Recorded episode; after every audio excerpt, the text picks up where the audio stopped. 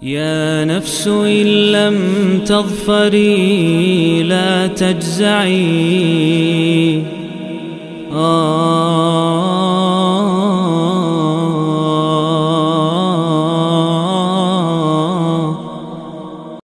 بسم الله الرحمن الرحيم. الحمد لله وكفى وصلى الله على نبيه وأصحابه أهل صدق والوفاء بعد Masih bersama program 114 hari menyambut Ramadan. Dan kali ini kita masuk surat Maryam alaihassalam surat yang ke-19 Makkiyah surat ini. Dan terkenal bahwa surat Maryam dibacakan oleh rombongan muhajirin ke Habasyah. Ya, Ja'far bin Abi Thalib radhiyallahu anhu membacakan surat Maryam di hadapan raja eh, Habasyah Najasyi yang bernama Ashamah yang kemudian beliau menangis jadi dirinya dan sadar betul bahwa ajaran Nabi Muhammad SAW bersumber dari sumber yang sama sebagaimana ajaran Nabi Isa alaihissalam yang dari Allah Subhanahu wa taala. Eh, surat ini turun setelah surat Fatir dan turun sebelum surat Toha. Terdiri dari 98 ayat.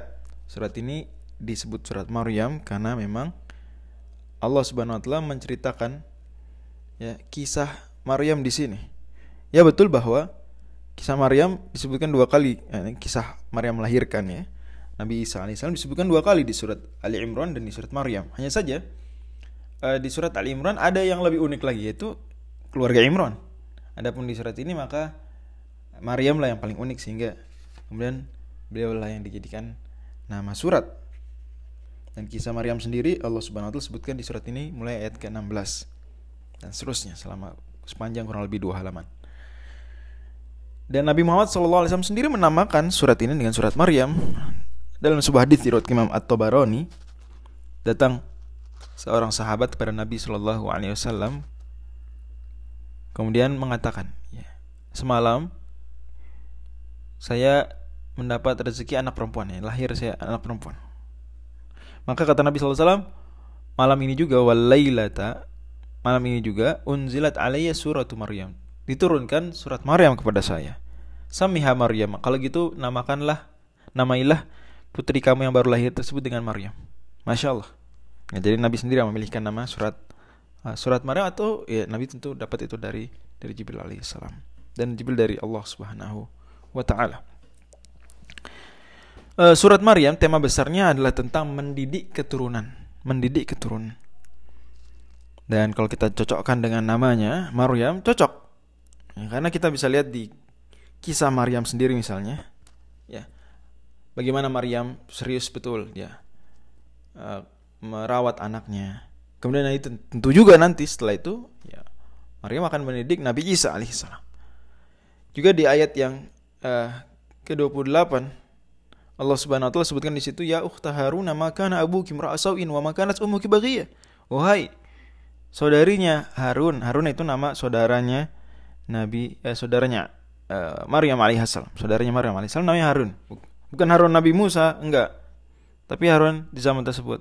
Harun keluarganya Maryam saudara beliau dan memang orang-orang waktu itu dan banyak peradaban ya suka menamai anak-anak mereka dengan nama tokoh-tokoh sebelumnya jadi mereka namakan atau ayahnya Maryam namakan uh, namakan anaknya dengan Harun dan juga dengan Maryam. Maryam sendiri juga bukan beliau nama pertama yang disebut Maryam, ada lagi tokoh sebelumnya seperti misalnya di zaman Nabi Musa ada wanita namanya Maryam juga. Nah, kembali ke ayat uh, ke-28 tadi. Jadi konteksnya Nabi uh, Maryam alaihissalam baru memasuki kota. Tadinya beliau bersembunyi di luar kota. Masuk kota, membawa anak membawa anak ya, bayi, laki-laki bayi. Nabi Isa alaihissalam. Sementara semua masyarakat tahu bahwa Maryam ini adalah tokoh agama. Maryam juga belum bersuami. Ini anak siapa? Maka mereka ada yang berpikir tidak-tidak kemudian bertanya. Ya tadi ayat 28 ini. Wahai saudarinya Harun. Harun dan Harun juga orang soleh. Maka abukin ayah engkau, ini Imron atau Joachim, bukanlah orang yang buruk.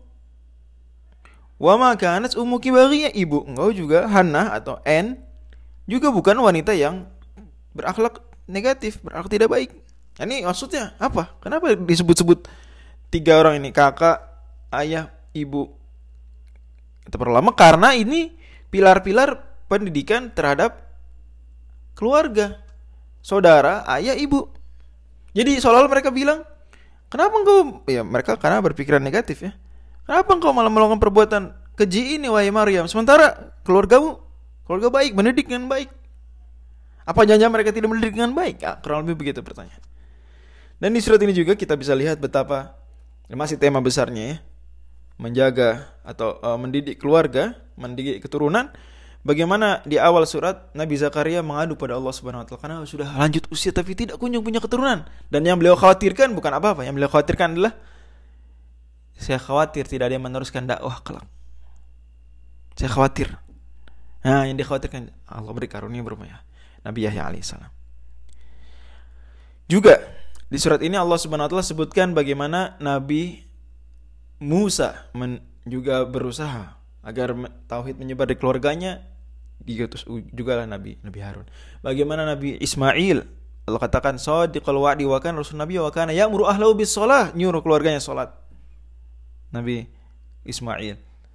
Allah Subhanahu juga sebutkan Nabi Ibrahim mendidik Nabi Ishak dan Nabi Yakub. Wa kulan ja'alna nabiyya sampai keduanya dijadikan Allah nabi.